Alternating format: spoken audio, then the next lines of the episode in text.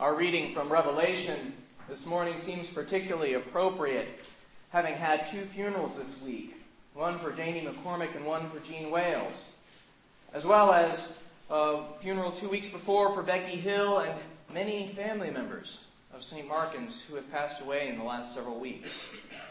The end of our Easter season has been a season in which we have been surrounded by death and surrounded by memory of Jesus' resurrection.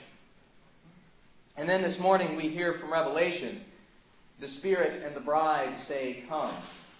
And let everyone who hears say, Come.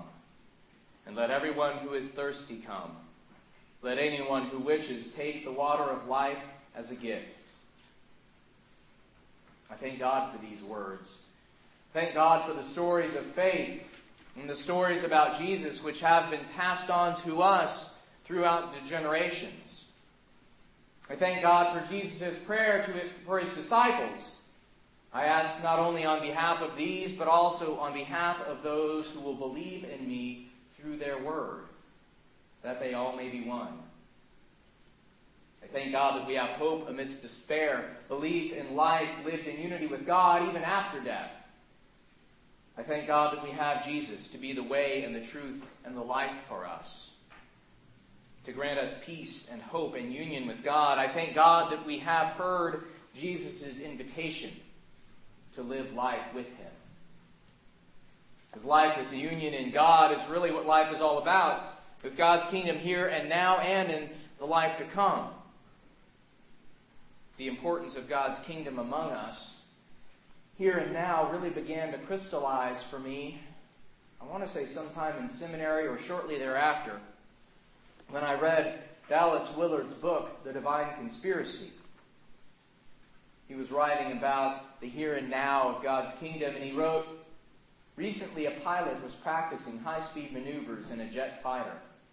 She turned the controls for what she thought was a steep ascent and flew straight to the ground. She was unaware that she'd been flying upside down. This is a parable of human existence in our times. Not exactly that everyone is crashing, though there is enough of that, but most of us as individuals and world society as a whole live at high speed and often with no clue to whether we are flying upside down or right side up. Indeed, we are haunted by a strong suspicion that there may be no difference, or at least that it is unknown or irrelevant. And as he goes on about this question, are we flying upside down or are we not in our lives? Mr. Willard asks questions like, is Jesus even relevant for this life? Or does Jesus only allow me to make the cut for heaven? Talks about how we latch on to cute phrases or sayings and then hold them up as wisdom, but then when real wisdom strikes us, like the words of Jesus, we brush them aside as not being overly relevant for this life. I realize I'm preaching to the choir here, but there are a lot who feel that. He talked about symbols and wrote about symbols and slogans which surround us. Practice random kindness and senseless acts of beauty. Ever heard that one? Yeah, it sounds good. But then, as he points out, the phrase is actually flying upside down. You can't practice something if it's random. And what in the world is senseless about beauty? Rather, he would say, practice routinely purposeful kindness and intentional acts of beauty. That sounds more like what Jesus taught. He points to a caricature of God that is rampant in our society. A caricature of God as being an elderly man inhabiting a tiny bit of space in a universe that is otherwise devoid of his presence.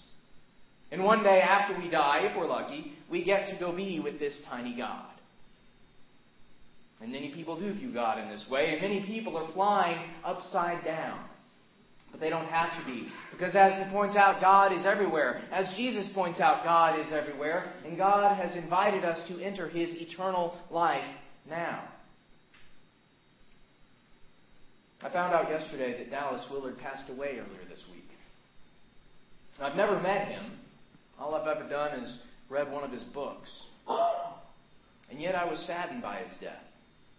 And I feel some loss as of a mentor. There's something of Jesus' prayer for his disciples that they may be one, going on there.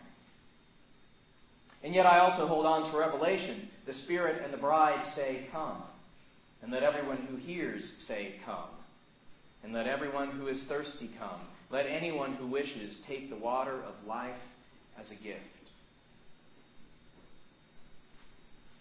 Jesus gave us that invitation to take the water of life as a gift and to enter the eternal life now. And Jesus told us to extend that invitation to others.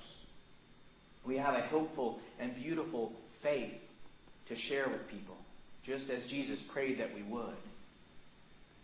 Now, as we talked about this morning in our class and last week in our class, we may not necessarily ask someone whom we have just met if they know Jesus to be the way and the truth and the life.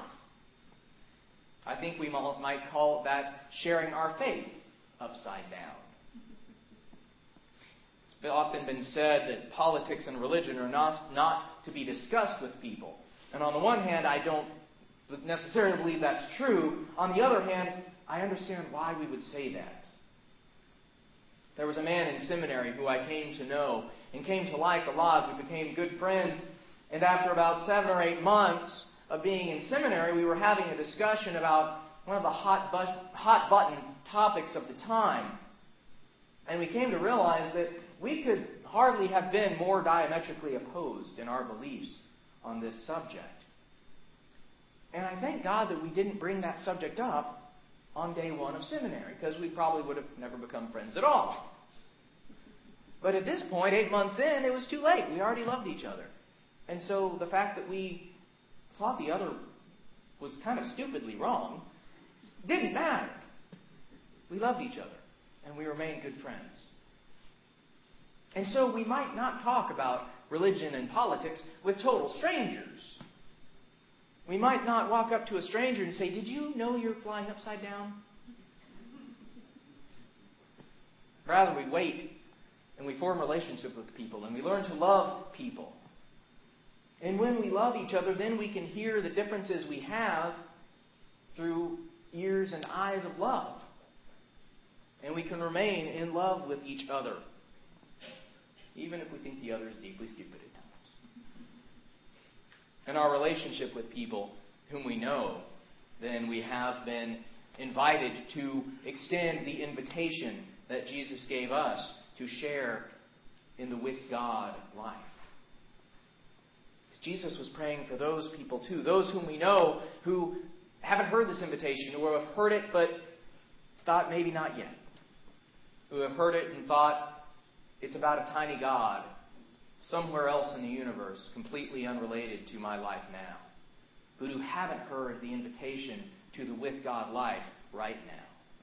Jesus was praying for them too in his prayer for his disciples, so that those would come to believe through our words, so that they too can receive tragedy and death with hope and faith, so that they too can believe as we believe in the words of Revelation and can find comfort as we do, knowing that we are one with each other and one with God. When we think of those whom we love but see no longer, we can all fly right side up.